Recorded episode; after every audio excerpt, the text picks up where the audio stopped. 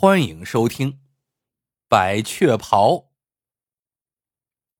洪武二十九年十一月，宋大将军府一片肃然，宋夫人坐卧不安地等待着被突然召进宫的宋谦。就在昨天，宋夫人还劝丈夫：飞鸟尽，良弓藏；狡兔死，走狗烹。你不要以为你是开国老臣就能够保平安，那些被诛九族的臣子，哪个不是功名显赫？宋谦不以为然地说：你这是妇人之见，皇上杀的那些都是有反心的人，像我这样忠心不二的臣子，皇上怎么会加害呢？没想到第二天一早，宫里就传召下来，让抱病多日在家休养的宋谦即刻进宫。直到掌灯时分，外面热闹起来，原来是大将军回府了。只见宋谦满面喜色地闯了进来。夫人大喜，皇上是记起下月初七是我的寿辰，要来府上盘桓一日，这可是皇恩浩荡。宋夫人闻言未语，若有所思。宋谦却喜不自胜，得意之色溢于言表。就在这时，后院传来喊声：有贼！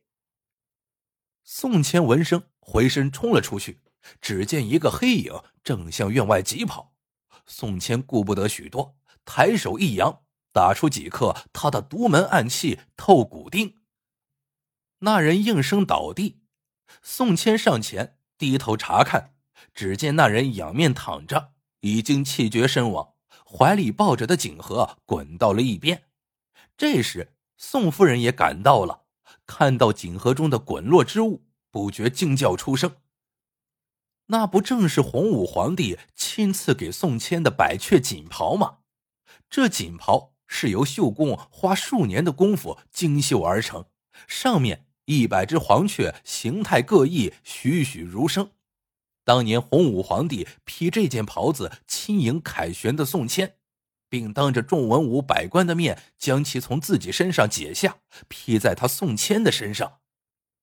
宋谦与夫人抖开锦袍，赫然发现锦袍上面多了几个洞，想来是刚才宋谦用力过猛，透骨钉冲出那人身体，打入锦盒所致。宋谦见此情景，顿足叹道：宋门休矣，损坏圣物，只要怕诛九族了。话音未落，忽见又一黑影冲向院墙，看功力，这人犹在死去那人之上。宋谦刚要追赶，宋夫人拉住他：让他回去报信吧，可保宋宅二十日平安。宋谦还想再问，宋夫人使了个眼色。两人回到内室后，宋夫人这才说道：今日之事很是蹊跷，先是圣上要来宋府，接着有人来盗百雀袍，看来是有人想加害宋家。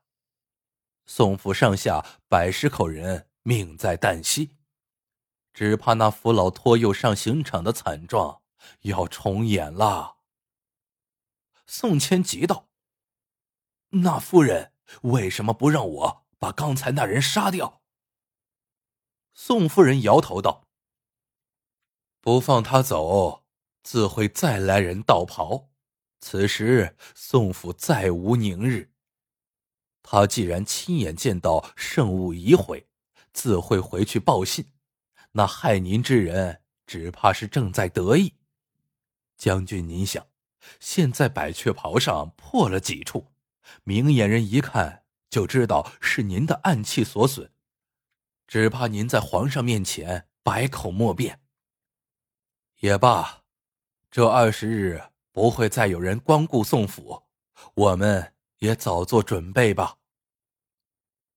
从那日起，宋夫人推说有病，再不见客，只和贴身丫鬟搬到后院调养，饮食都由专人送到门口。宋谦听从妇人的安排，日日照常上朝，只是眉间总是愁云紧锁。夫人虽然说凡事由他调度，可没有交给他实底，总是不放心。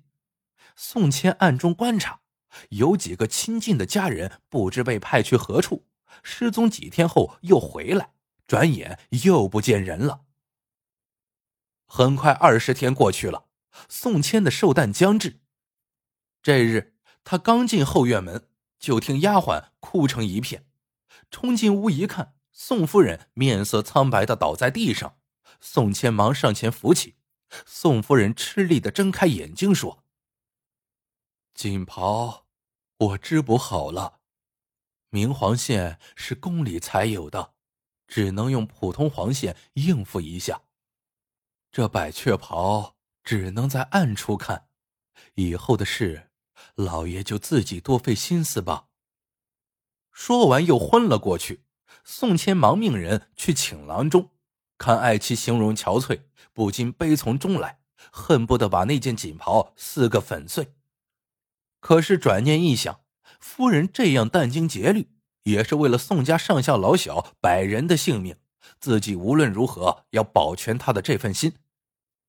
十二月初七，洪武皇帝御驾亲临，宋谦在门外跪迎，看到随驾的是鲁妃，他心里又是一沉。鲁妃的父亲鲁直本是宋谦手下的参将，有次被围在城外，向城内的宋谦投书求救。宋谦怕中计，没有开城门，致使鲁直万箭穿心而死。为此鲁妃极恨宋谦，看来这次是来者不善。这一日宋谦安排得紧凑，招来几个杂耍班子，又有伶人歌舞助兴，直闹到月上柳梢才安静下来。此时夜色已深，洪武皇帝已是醉眼朦胧，刚要叫起驾回宫，鲁妃起身离座，施礼道：闻听宋府有皇上亲赐的百雀袍，臣妾素喜针线活，想见识一下，请圣上恩准。洪武皇帝道：宋卿，锦袍安在？到了这个时候，宋谦心里已经明白了，看来道衣人就是鲁妃所派。他不慌不忙地起身施礼道：皇上，请随臣来。洪武皇帝不知宋谦这是唱的哪出戏，可还是站起身来。一行人穿花厅，过走廊，到了后院。这里孤零零地修了一座小楼。进得楼来，只见灯光昏暗，香烛袅袅，竟然供着无数灵位。供桌正中放着一个大紫檀木箱子，宋谦上前打开，毕恭毕敬地取出一个锦盒。有太监过来打开锦盒，将百雀锦袍奉上前来。宋谦这才开口道：皇上，这里供奉的是当年随皇上南征北战时死去的将士，锦袍是皇上所赐，臣不敢独领，所以供奉在此，与众将士共享天恩。洪武皇帝四下打量，这才发现这里还挂着许多画像，那些人都是随自己出生入死的将士，如今已是阴阳相隔，这些年来自己从未曾祭拜过他们，心中不由得愧疚起来，心慌意乱，便不再说话，独自低头出了灵堂。宋谦暗自松了一口气，正准备送驾回宫，忽听鲁妃笑道：皇上，日理万机，难得玩得这样惬意，不如再多留一日。洪武皇帝点点头，宋谦惊出了一身冷汗，只得安排皇上安寝。这一夜宋谦没有合眼，他自知明天皇上若是再看百雀袍，就能看出破绽，到时候他的欺君之罪再难逃脱。自己一死也罢，只是连累老母娇儿并家人老小，真是伤心至极。天刚亮，就有太监来传旨，宋谦急忙去见驾，看样子皇帝这一夜也睡得不安稳。洪武皇帝对宋谦说：朕一夜未眠，想起这些将士，就心意慌慌。鲁飞为朕解心忧，连夜准备了香烛，上过香再回宫吧。宋谦知鲁飞昨夜看出破绽，今天是故意揭底来的，可是此时没有办法，只能走一步看一步。上罢香，洪武皇帝自己脱下身上的袍子，放在了供桌上，这才对宋谦说：宋卿，我这件锦袍留下，赐予众卿，那件百雀袍你自己穿上吧。到了这个时候，宋谦已别无他法，他大步上前，打开了紫檀箱子，猛然觉得一雾扑面，随着扑啦啦冲出一堆物事来。宋谦也顾不得许多，回身护住皇上，大叫：护驾！众侍卫忙围上前来，大家定睛再瞧，只见灵堂里出现了许多黄雀，飞来飞去的。宋谦命人快抓，又把惊得面无血色的洪武皇帝扶着坐下。这时再看锦盒，里面早没了百雀袍的踪影，只留下了一块小布片，上面绣着的一只黄雀神态悠闲。过了一会儿，众人已把黄雀悉数捉住，一数整整九十九只。众人大为惊奇，宋谦灵机一动，跪下奏道：皇恩浩荡，这灵堂里供奉的正是九十九位忠烈，今日脱胎而去，再无怨结，可喜可贺。这句话正说中了皇上的心事。近来他杀了一些开国老臣后，就夜夜噩梦，不得安生。